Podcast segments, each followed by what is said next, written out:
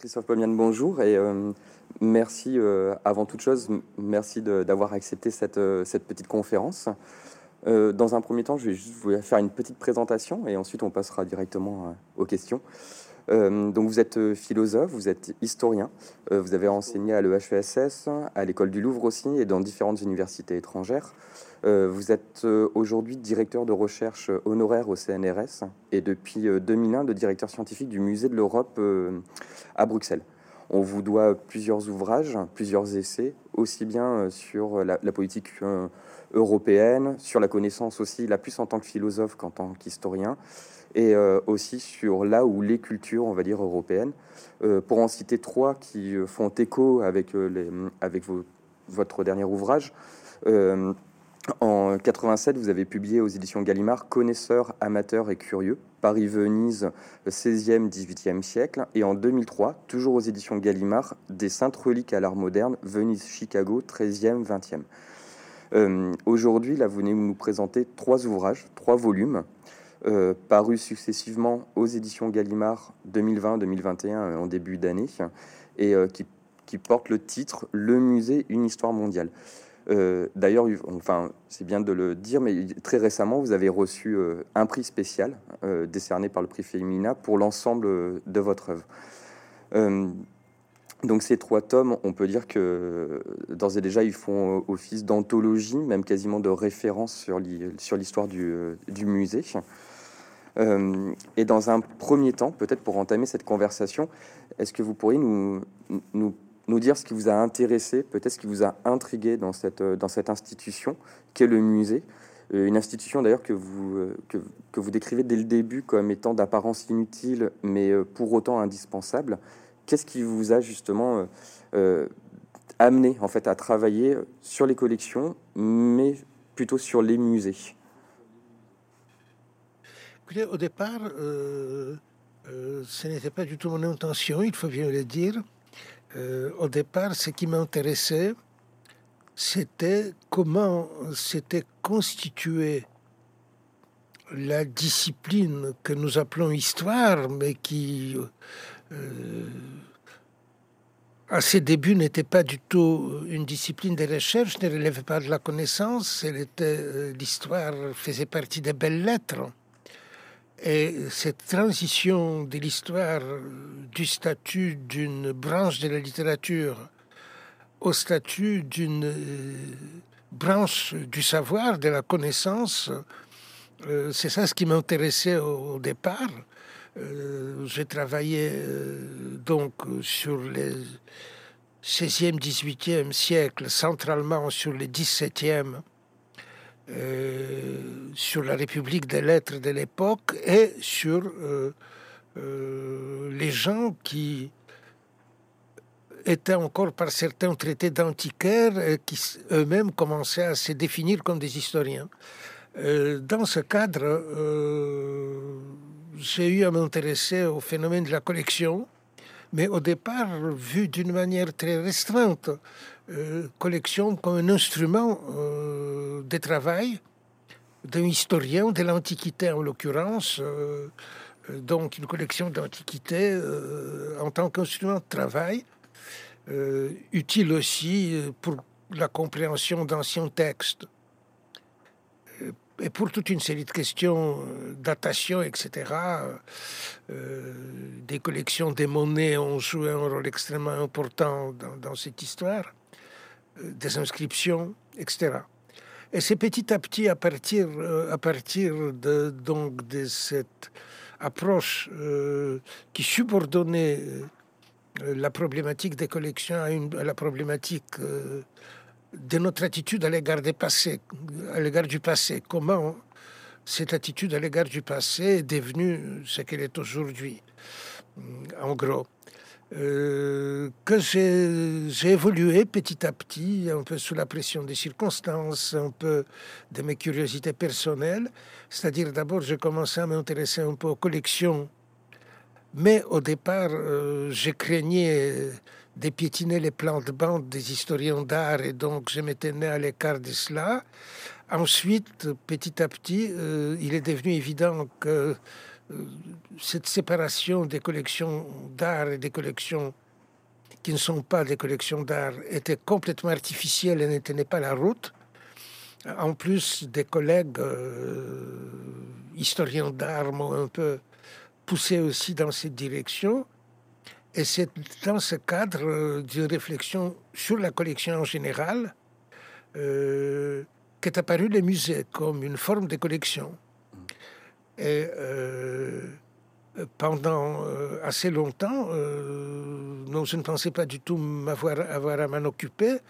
je me faisais des illusions en pensant qu'il y a mes dévanciers ont réglé le problème et que je n'aurais qu'à lire quelques travaux sur l'histoire des musées pour, euh, euh, euh, pour mes besoins. Il n'y avait, pas, il avait pas de ces travaux, je ne pouvais pas lire les autres, il fallait bien que je l'écrive moi-même. ça a pris beaucoup de temps. ça,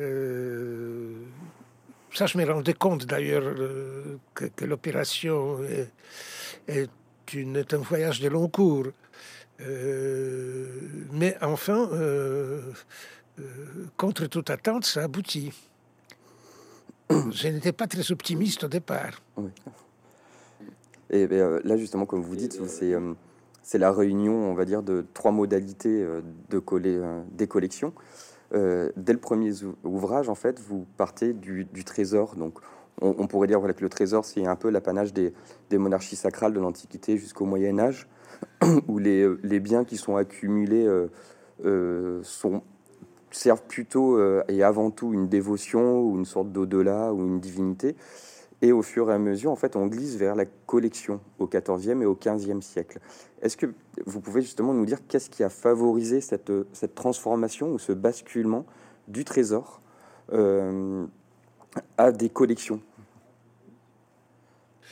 c'est-à-dire euh, l'apparition de la collection particulière, qui est un, moment extrêmement important dans cette histoire, est très directement liée euh, à plusieurs choses. Bon, euh, à ce qu'on a appelé la renaissance de l'Antiquité, un énorme retour de l'intérêt euh, pour l'Antiquité, très, précisément, enfin, au départ pour euh, Rome, euh, Rome républicaine, Rome impériale, la Grèce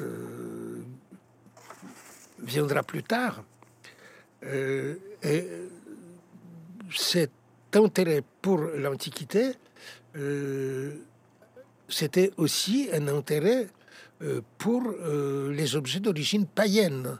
Hmm. Donc, euh, autant dans les églises, il y avait des trésors, des trésors des, des diocèses, les trésors des abbayes, mais c'était des trésors qui avaient justement ce caractère sacré que, vous venez d'évoquer. Euh, comme il y en avait euh, dans toutes les cours princières euh, de quelque importance. Un trésor était un instrument du pouvoir. Mm. C'était aussi là où on puisait pour récompenser les serviteurs. Pour... Donc, il était toujours un peu à la frontière.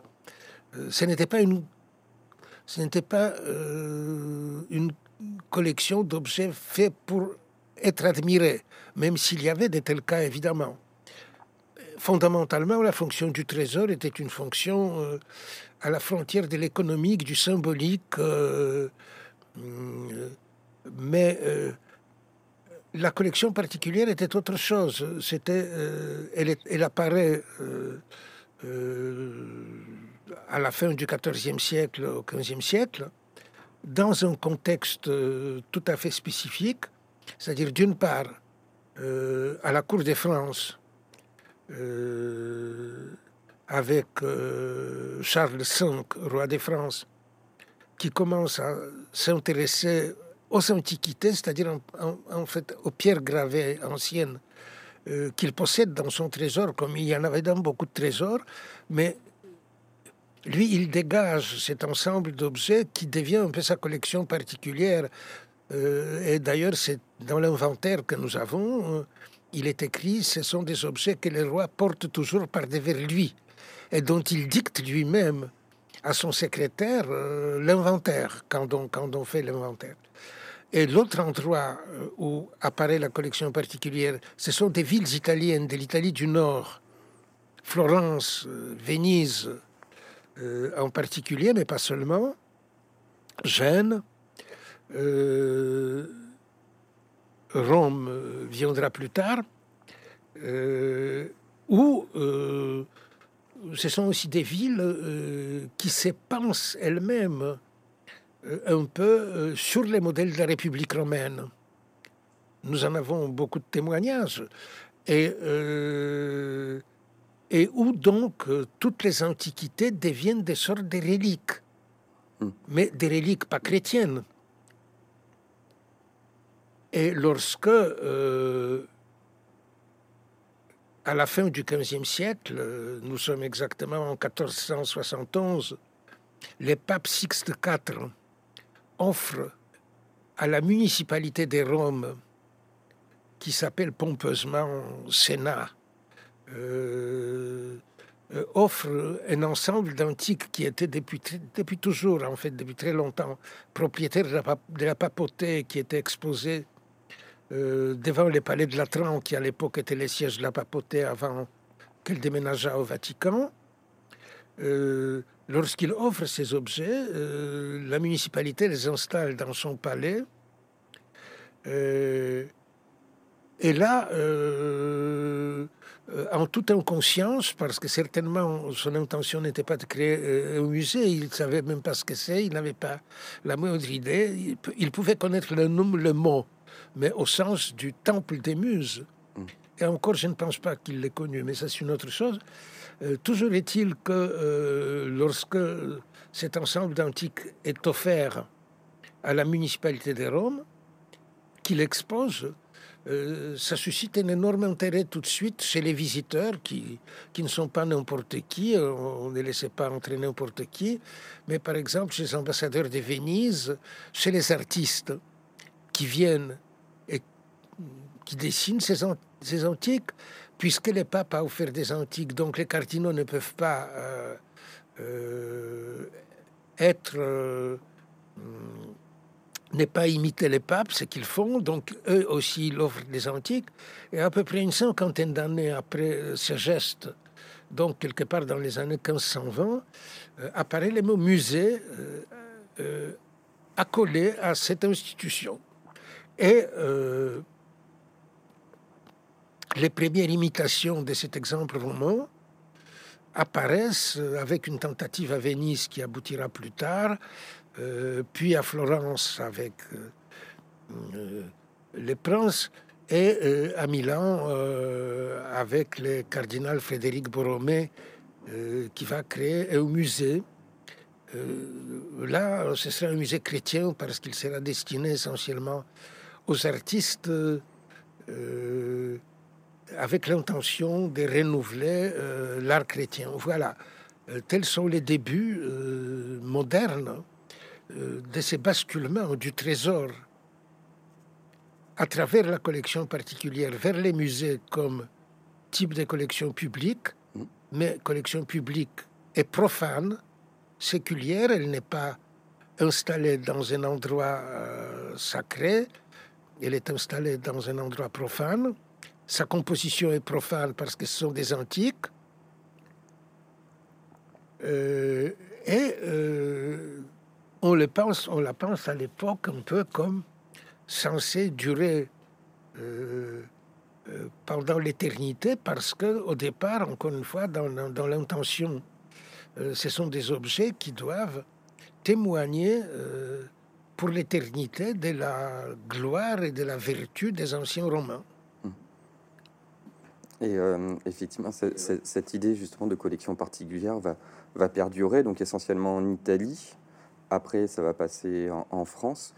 Et là, c'est là où justement votre... Ça, c'est le premier volume. Le deuxième volume, vous prenez une petite fourchette de dates euh, très importante. On va y revenir, mais justement avant la, Révolution française, donc qui est un, événement des plus importants, aussi bien pour le paysage muséal que bon, pour, pour, pour le paysage aussi politique.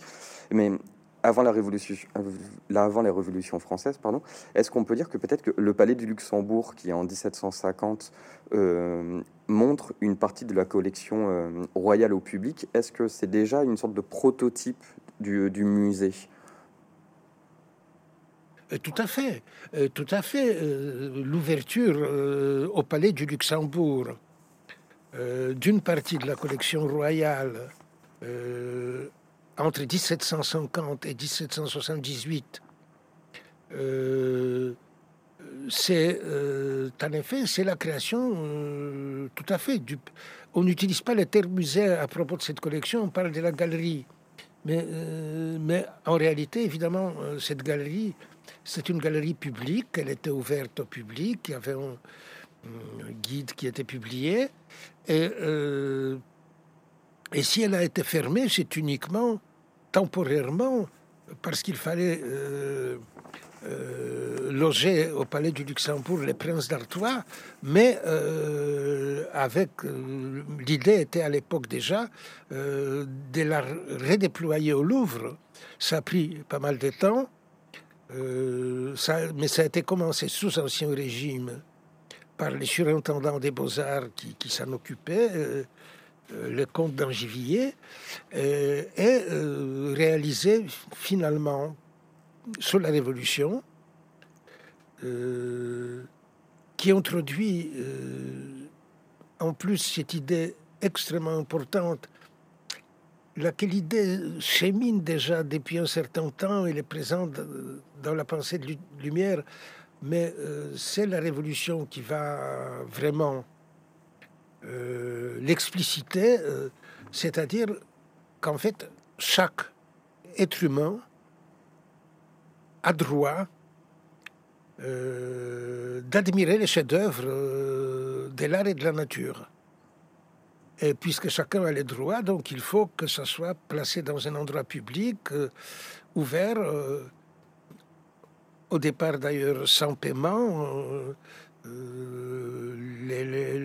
billets payés seraient introduits dans les musées nationaux français très tard, euh, dans les années 1920. Mm. Ça a eu des conséquences assez négatives par ailleurs, parce que les musées français euh, étaient privés d'une source de revenus et avaient toujours des difficultés énormes, notamment pour les fonds d'acquisition. Mais cette idée euh, du caractère fondamentalement démocratique du musée est explicitée euh, par la Révolution française. Elle sera mise en œuvre réellement beaucoup plus tard, euh, vers les milieux du 19e siècle. mais elle est déjà là. Et non seulement il y a cette idée, mais elle est suivie par des démarches tout à fait euh, pratique, c'est-à-dire par la création de tout un ensemble de musées euh, en France et dans les pays conquis euh, par les armées révolutionnaires ou impériales. et ces musées, ils sont toujours avec nous. et pour dire, le, Louvre qui va cristalliser cette, idée, comme vous dites, de présenter des œuvres à tout le monde, alors même si au début, effectivement, il n'y avait que les copistes qui pouvaient euh, euh, visiter euh, les collections et, et c'était seulement un jour par semaine où le public parisien pouvait venir justement contempler les œuvres. ça, va, ça va déborder les frontières de la France. Et il y a aussi un musée en Angleterre, le South Kensington, qui est créé en, en 1857 est un musée en fait qui prend pour modèle le Louvre où il ou est-ce qu'il a d'autres missions lors de sa création, je veux dire C'est-à-dire, euh, il y a euh, en effet euh, deux moments fondateurs. En fait, peut-être peut-être faudrait y ajouter un troisième, mais les premiers moments fondateurs, bon, disons, à l'époque de la Révolution française, euh, contrairement à ce qu'on dit parfois, surtout en France, les musées existent déjà bel et bien. Il existe en Italie, il existe dans les pays germaniques, euh, il à Vienne, euh, pour ce qui est du musée d'art et pour ce qui est des musées d'histoire naturelle, ils sont répandus plus largement. Il y en a à Londres, il y en a à Madrid. Donc, donc, contrairement à certains préjugés français, les musées n'est pas une invention de la Révolution française, ni même des Lumières. Euh, à cette époque, il a déjà deux siècles d'existence derrière lui, et, il existe dès l'Italie euh, jusqu'à la Suède, parce que le musée de Stockholm euh, est ouvert à peu près dans les années 1780 et quelques. Je ne me souviens plus exactement de la date, mais en tout cas avant la Révolution. ce que fait la Révolution, c'est justement c'est qu'elle multiplie le nombre des musées d'abord. Euh, incidemment, elle opère un énorme transfert des œuvres d'art qui vont voyager entre différents musées et la France avec cette idée folle euh, euh, que les chefs-d'œuvre d'art sont liés à la liberté, puisque la France est le pays libre, ou si ce n'est le seul pays libre. Donc il faut que toutes les œuvres d'art soient euh, regroupées euh, dans la capitale de la liberté que Paris. Bon, euh, ça, ça, se termine évidemment par les restitutions, mais l'effet indirect des restitutions, c'est aussi la multiplication des musées dans les pays auxquels on restitue ces œuvres. Mm. Parce qu'une fois elles étaient publiques et visibles, montrées au public à Paris, on ne pouvait pas ensuite les rapatrier, peu importe à Berlin ou à Rome, et ne pas les montrer au public. Donc la Révolution est un accélérateur de la multiplication des musées très puissants. Euh, et puis vient un deuxième moment euh, lié à la grande exposition de toutes les nations, comme elle s'appelle pompeusement, euh, de 1851 à Londres, mm. où on peut dire que c'est une deuxième révolution la révolution industrielle cette fois, qui va euh, euh, ajouter à l'accélération de la révolution française euh, un moteur supplémentaire, si je peux dire, parce que elle va étendre l'intérêt des musées aux œuvres d'art euh, dit à l'époque décoratif, industriel. Euh, euh, il y a plusieurs noms qui, qui, enfin il y a plusieurs noms qui sont utilisés en l'occurrence, avec une visée explicite d'un public populaire et travailleur, ce qui entraîne toute une série de conséquences. Par exemple, les heures d'ouverture ne peuvent pas être les mêmes quand vous visez un public, euh, disons, qui ne travaille pas, qui n'a pas des contraintes, et quand vous avez un public qui travaille 12 heures par jour, parce que n'oublions pas que nous sommes à l'époque où la durée de travail, c'était 12 heures à 14 heures. Donc il faut qu'il soit ouvert les soirs. Puisqu'il faut qu'il soit ouvert les soirs, il faut qu'il soit éclairé. Hmm.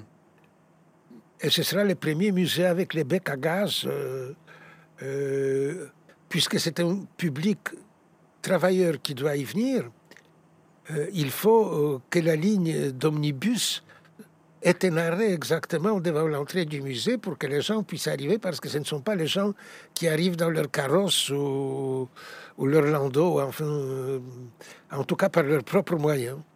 Et ainsi de suite. ce qui, ce qui se fait, ce qui s'opère ici, c'est une démocratisation du musée euh, euh, approfondie. Euh, d'ailleurs, un peu avant, dès 1848, le Louvre changera aussi ses heures d'ouverture.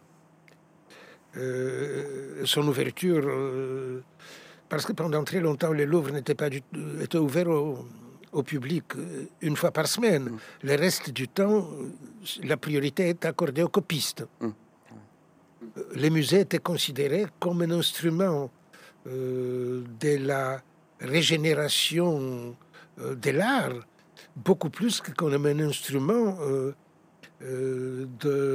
d'instruction du public, disons ça comme ça. Euh, ça a changé, évidemment, grosso modo après l'évolution de 1848. Donc, c'est ce deuxième moment, au milieu du 19e siècle, qui démocratise à la fois les contenus du musée avec les arts dits industriels à côté des beaux-arts et qui invente en Angleterre euh, tout un ensemble de mesures qui doivent ouvrir les musées aux gens qui ne sont plus des connaisseurs, euh, ni même des curieux, mais euh, qui viennent par exemple au musée pour éventuellement s'inspirer dans leur travail des modèles qu'ils y trouvent.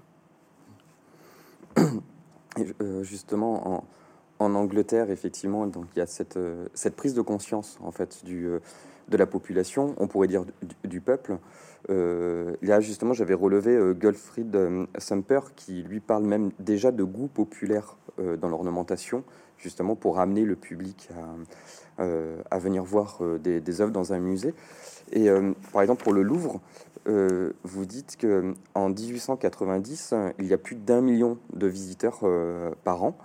Et cet afflux du public, euh, qui est donc, comme vous le dites, composé majoritairement euh, de visiteurs qui n'ont pas les connaissances adéquates pour pouvoir ne serait-ce que comprendre les œuvres ou euh, qui n'ont pas cette, cette, éducation plus ou moins spécifique, va du coup déclencher tout un investissement matériel éducatif sous la forme de catalogues, de cartels, même de visites guidées et de conférences.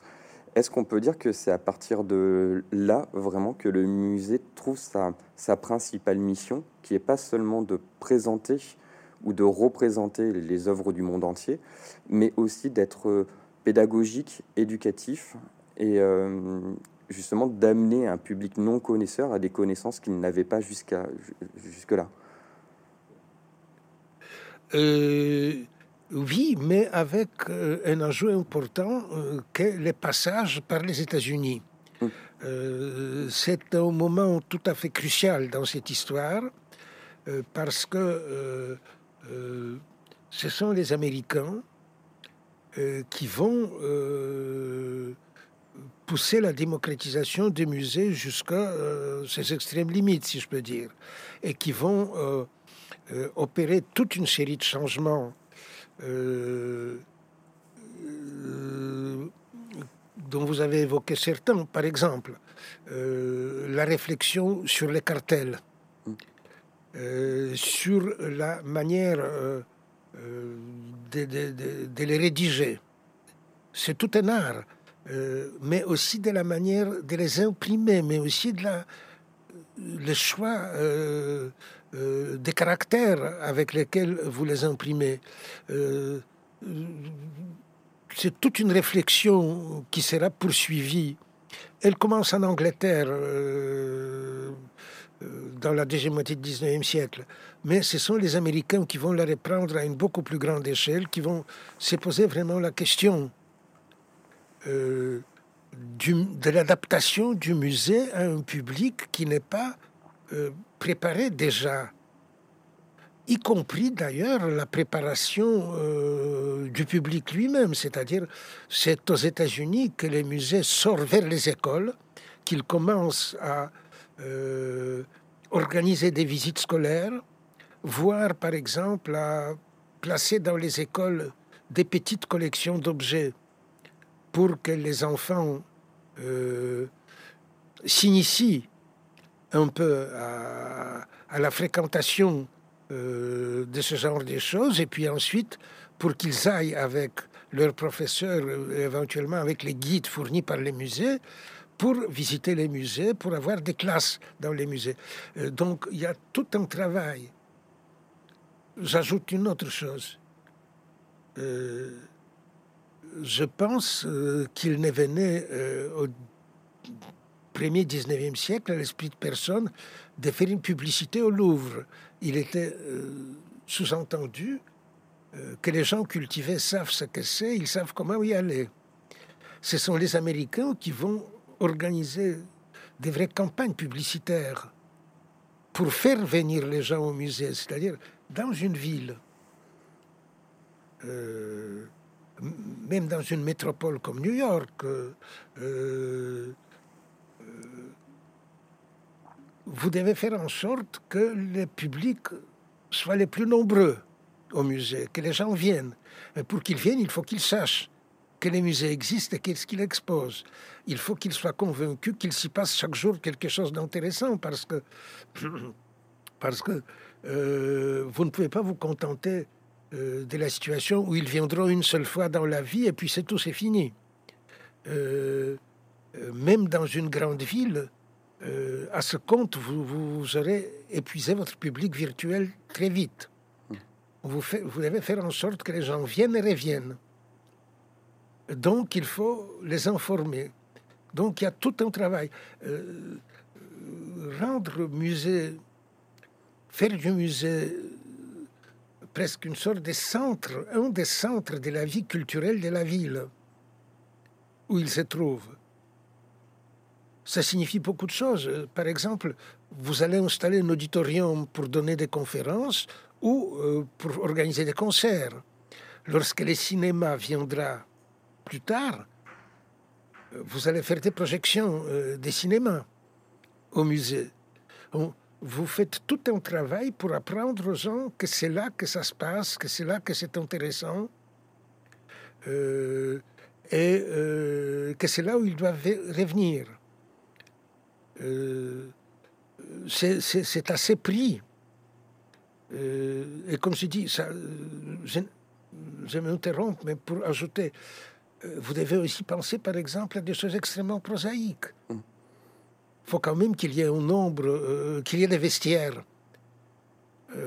surtout dans les climats qui ne sont pas particulièrement propices et où les gens doivent laisser leur manteau quelque part pour pouvoir visiter. Il faut qu'il y ait des toilettes. Mm. C'est une chose prosaïque, mais sans laquelle un musée ne peut pas exister, surtout quand il a, euh, quand il commence à avoir la fréquentation de l'ordre des centaines de milliers euh, de personnes. Euh, donc, il y a toute une conception architecturale et de l'aménagement intérieur qui doit être repensée en fonction des publics de masse. Et c'est ce que nous avons, c'est ce que nous avons vu en Europe se faire pratiquement après la Seconde Guerre mondiale. C'est arrivé assez tard. Euh, le Grand Louvre, euh, c'était hier. Euh, et le Grand Louvre, ce n'est rien d'autre que l'adaptation du Louvre à un public des masses, avec tout ce que cela entraîne, du déplacement de l'entrée et de l'organisation de l'entrée pour qu'il n'y ait pas d'embouteillage. De toute manière, il y a des queues. Bon, personne n'a pensé à une époque bénie qu'il faudra euh, vérifier les sacs, introduire des mesures de sécurité supplémentaires. Mais on est capable de les faire parce que tout un travail a été fait pour ouvrir les musées le plus largement possible avec tout ce que cela entraîne des conséquences. Mm. Justement, cette idée de faire venir euh, le plus de personnes possible dans les musées américains, ça crée un nouveau modèle. Comme vous dites, il y a la publicité qui se crée aussi pour faire venir euh, ce public-là. Est-ce que c'est pas dû aussi en Amérique au statut particulier qu'a le musée, qui n'appartient pas à l'État? Ah mais évidemment, euh, aux États-Unis, c'est lié aussi directement euh, à des considérations euh, financières. Euh, de toute manière, les musées est déficitaire, mais un musée qui a un grand nombre de rentrées a une situation financière quand même, quand même meilleure. Et puis, si vous voulez mobiliser les sponsors faire en sorte que les gens donnent de l'argent au musée. Euh, il faut aussi montrer que les musées euh, existent et qu'il est vraiment euh, une institution de la communauté, de la communauté urbaine en l'occurrence. Et donc, cette, si je veux dire, cette lutte pour le public, pour les faire venir, pour les retenir, pour l'intéresser, euh, et pour qu'il sorte convaincu qu'il a appris quelque chose, qu'il s'est enrichi pendant la visite du musée. Cette lutte pour les publics est aussi liée, du point de vue de l'administration du musée, à des considérations tout à fait prosaïques. Euh, et euh, il en est ainsi, même euh, aujourd'hui, même dans le cas, même dans le cas de, des musées qui bénéficient du budget de l'État, qui ne sont pas uniquement condamnés à vivre avec ce qu'ils gagnent eux-mêmes et ce que euh, les sponsors privés euh, vont leur donner. Mais aucun musée français aujourd'hui n'est en mesure d'organiser une grande exposition euh, sans l'aide des entreprises, sans les patronats privés. Hmm. Donc, ce qui, là aussi, entraîne toute une série de conséquences, toute une diplomatie à l'égard de ces gens, mais il faut leur donner quelque chose en échange. Et parmi les choses qu'on leur donne, c'est aussi une sorte de visibilité. Pour une entreprise aujourd'hui, euh, s'afficher en tant que euh, euh, patron d'une d'une grande exposition d'art ou participant à l'acquisition d'un chef-d'œuvre, c'est aussi un argument publicitaire. Hum. Donc, donc, évidemment, comment dirais-je, on ne peut pas réduire la, excusez-moi, la recherche du public uniquement à des considérations des hautes idéologies, démocratie, etc. Mm. on est dans la prose, mais c'est comme ça que ça se passe. C'est comme ça que ça se passe. Euh, les résultats euh, de tout cela, c'est justement euh, que les musées d'une institution marginale destinée à une petite élite cultivée est devenue une des institutions centrales de nos sociétés, indispensable au, au, bon fonctionnement de nos sociétés, et que lorsque ils ont été fermés pendant les confinements, pendant le Covid.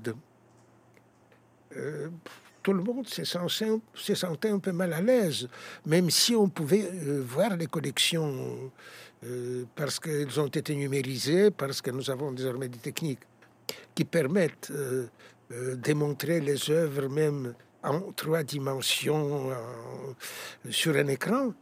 Mais quand même, ce n'est pas exactement la même chose que de regarder les choses euh, sur un écran de votre téléviseur ou de votre ordinateur et de pouvoir aller au musée et de vivre physiquement l'expérience du musée.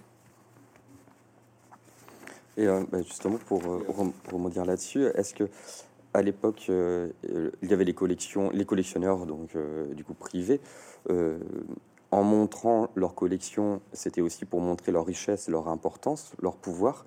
Est-ce qu'aujourd'hui, plus encore qu'hier, le musée est devenu, enfin aujourd'hui, je veux dire, à partir de la, euh, des années 50, 60, est-ce que le musée est devenu euh, beaucoup plus qu'auparavant un instrument de pouvoir aussi? Un instrument pour montrer euh, justement la grande richesse d'une nation à travers ses collections, à travers la création de ses musées. Par exemple, on a vu euh, en France, il y a quatre présidents qui sont à l'origine de la constitution d'un musée. Est-ce que c'est devenu plus encore un instrument de pouvoir, le musée, au XXe siècle?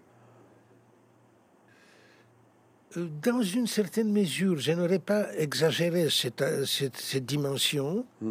euh, mais dans une certaine mesure, oui, dans la mesure où les musées et entre autres, à, côté d'autres fonctions qu'il joue, un instrument de cohésion sociale euh, et un lieu où euh, euh, on communique dans, cette, communique dans cette idée fantasmatique que ce qui nous unit, entre autres, c'est aussi le fait que nous sommes collectivement propriétaires des richesses artistiques. Le Louvre appartient à tous les Français. C'est une phrase facile à prononcer, mais dont la signification est beaucoup plus difficile à euh, décortiquer. Euh, euh, mais c'est un fantasme d'une certaine manière. Le Louvre ne vous appartient pas, ni à moi non plus. Et en même temps, il nous appartient. Donc, c'est très compliqué. Mais c'est un, une des composantes et non négligeable du tout de cette sorte euh, des sentiments d'appartenance. Quand vous dites je suis français, euh, c'est aussi cela que vous dites. Je suis français, donc je suis copropriétaire du Louvre. ce n'est pas la seule composante de l'identité française, loin de là, mais, euh, mais euh, c'est une composante non négligeable. Et en ce sens, évidemment, euh, les musées est un instrument du pouvoir, mais, mais il ne faudrait pas réduire cette formule à une sorte de d'idée que les musées, comment dirais-je, directement manipulés, utilisés par le pouvoir. Mmh. En même temps, il est parfaitement vrai que euh, dans le cas de la France, mais la France est à cet égard assez exceptionnelle, euh, euh, créer un musée, c'est pour un président de la République s'immortaliser beaucoup mieux que par quoi que ce soit d'autre, probablement. Et, les Quai Jacques Chirac, euh, la bibliothèque François Mitterrand, en l'occurrence c'est la bibliothèque, mais François Mitterrand est aussi présent au Louvre parce que c'est euh, sous, son, euh, sous sa présidence que le Grand Louvre a été lancé une partie, pour une part menée à son, à son terme. Georges Pompidou, à son plus grand monument euh, sous forme du Centre Pompidou et du Musée national d'art moderne, euh, qui en est la partie la plus euh, visible, la plus utilisée par les publics. Donc, ce n'était certainement pas pour eux des instruments du pouvoir au départ, parce qu'en général, ils n'étaient plus là. Mm. ou en tout cas, ce sont des opérations muséales qui se jouent dans une temporalité différente de celle d'une euh, période euh, euh, d'une magistrature, d'une présidence de la République, même dans, ces, même dans septennat. Donc, mais c'est un élément important de la politique au sens plus profond de ces termes pas tellement de la politique politicienne, je dirais. Euh, oui, une, sorte d'en dehors un petit peu de la politique, ou euh, pour les musées, justement, dans cette idée de, de s'immortaliser aussi euh, à travers la création d'un musée ou l'idée de la création d'un musée pour un politicien. Il y a un petit peu cette idée-là. Ah oui, non, mais les musées est, entre autres, un monument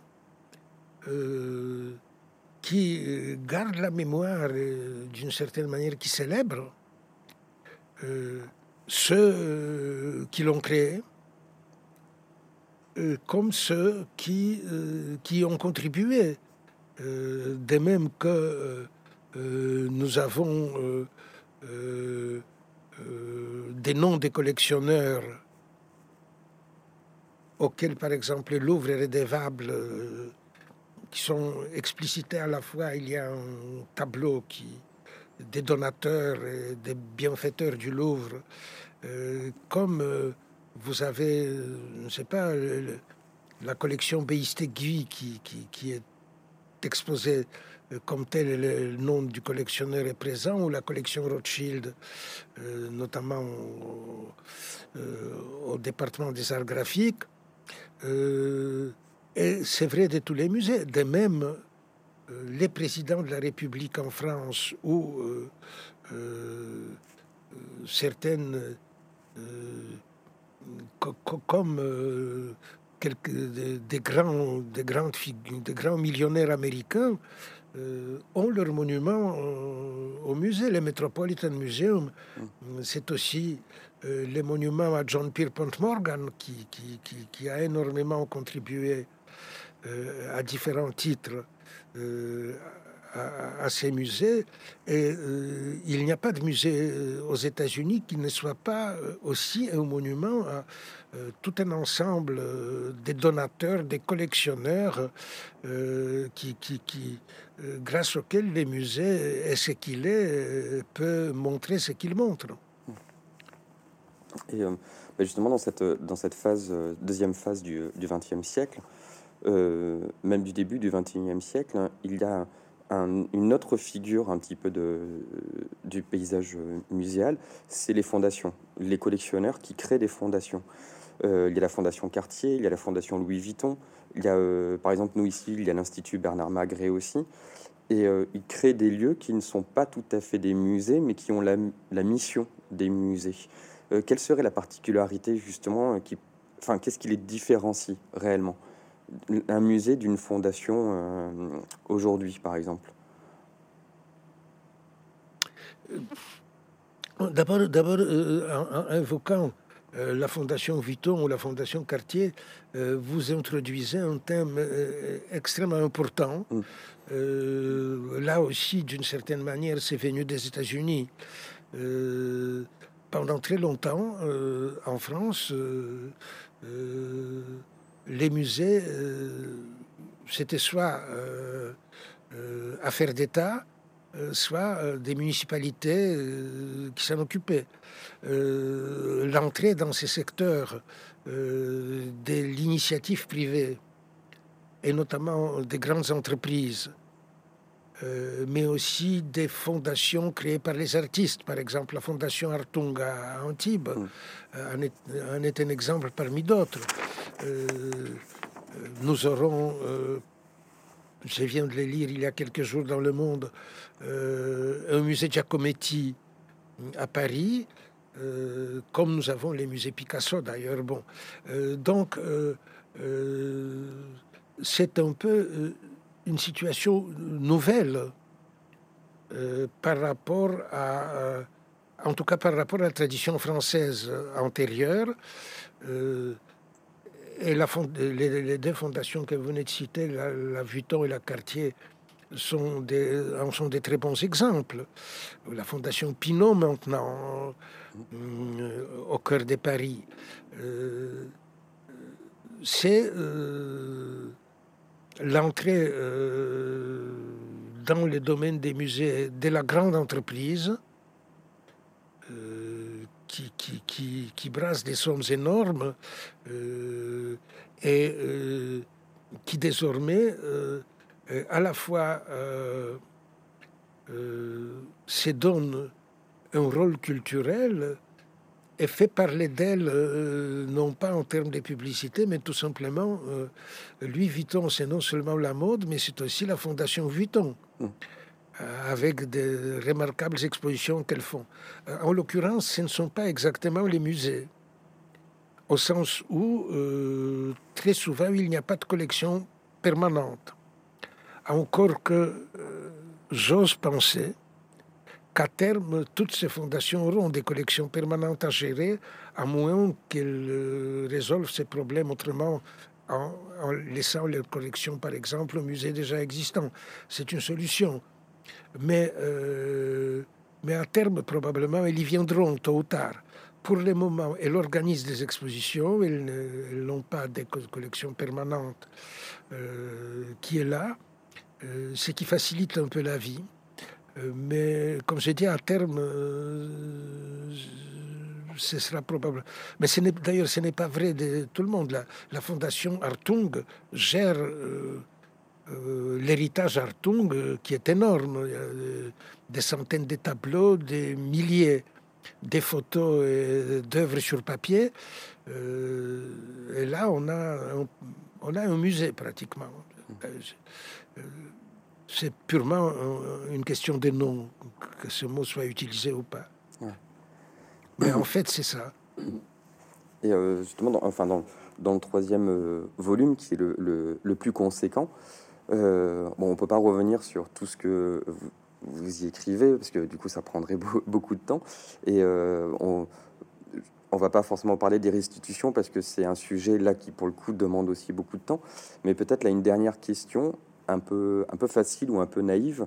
Euh, aujourd'hui, à, l'aune du tout numérique, par exemple, où il y a de plus en plus de personnes qui deviennent des collectionnistes, euh, ne serait-ce que par des plateformes Internet, euh, est-ce que ça a un impact sur euh, le musée de demain? Est-ce que vous pensez justement que euh, le musée va non pas se retrouver dans une impasse, mais tout au moins va être obligé de plus en plus de prendre en considération ces autres musées qui sont en train de se créer et qui sont seulement immatériels?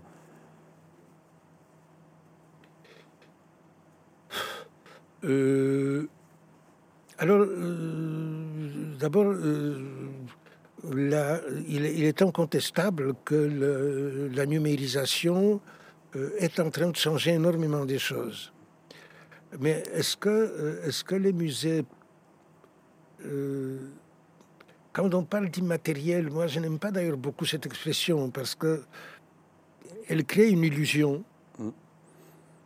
Les, les, choses numérisées, les objets numérisés euh, sont tout aussi matériels. Il faut, euh, euh, il faut des. C'est une autre matérialité, tout simplement. Mais ce n'est pas la matérialité visible, c'est une matérialité, disons, observable, mais qui est là. Cela dit, ça change certainement beaucoup la vie des musées pour, pour plusieurs raisons. ça permet une exposition différente. et et ça permet euh, aux gens euh, de voir les objets sans venir au musée. C'est d'ailleurs un problème qui va euh, se poser, qui se pose déjà à la suite de la pandémie. Nous ne savons pas encore si toutes les personnes qui ont appris à regarder les collections muséales sur leur écran reviendront au musée pour les voir. Mmh. Les gens ne se rendent pas complètement compte euh, de la différence de principe entre voir un objet euh, sur l'écran et les voir euh, en tant qu'objet sous vitrine. c'est une, c'est une absolument autre chose de voir un tableau sur écran et voir un tableau dans des conditions changeantes, éventuellement des températures quand vous, d'abord, quand vous pouvez bouger tout simplement. Euh, euh, je voulais dire des conditions changeantes d'éclairage, pardon, j'ai dit des températures, une bêtise. Euh, mais mais quand vous percevez un objet, et notamment un tableau, vous bougez. Quand vous êtes assis devant votre écran, vous n'avez pas besoin de bouger. De toute manière, vous n'irez pas regarder de l'autre côté. Parce qu'il n'y a rien à voir. Donc, euh, euh, c'est une différence absolument fondamentale euh, sur tous les plans. Mais dans quelle mesure est-elle importante pour les publics qui, pour une part, s'est satisfait justement de la vue sur l'écran, et dans, dans quelle mesure euh, il ne s'en satisfait pas. Ça, je n'en sais strictement rien. Et pour le moment, euh, nous ne le savons pas trop bien. Euh, nous verrons comment vont se présenter les, courbes de fréquentation maintenant dans la période post-Covid. Mm. Si vraiment ce sera la période post-Covid. soyons optimistes. donc, et puis, et puis, il y a tout un ensemble de soi-disant choses immatérielles qui entrent au musée de différentes manières. Euh, euh, euh, mais encore une fois, comme je dis, je n'aime pas beaucoup ces termes immatériels parce qu'il introduit des suggestions qui me paraissent, je ne dirais pas fausses, mais en tout cas qui orientent dans une mauvaise direction pour l'interprétation, oui, effectivement. Euh, mais, euh, merci beaucoup euh, d'avoir répondu à, ces questions. Voilà. C'est moi qui vous remercie pour l'hospitalité, pour cette occasion qui m'est donnée de parler à la librairie Mola, que j'ai visitée il y a des années pendant un passage à Bordeaux, mais qui est quand même un endroit qui, compte sur la carte culturelle de la France. Donc, mm. donc c'est un privilège de pouvoir passer, parler. voilà. Mais surtout, merci à vous, justement, d'avoir répondu à ces questions pour la librairie. Merci beaucoup. Merci encore.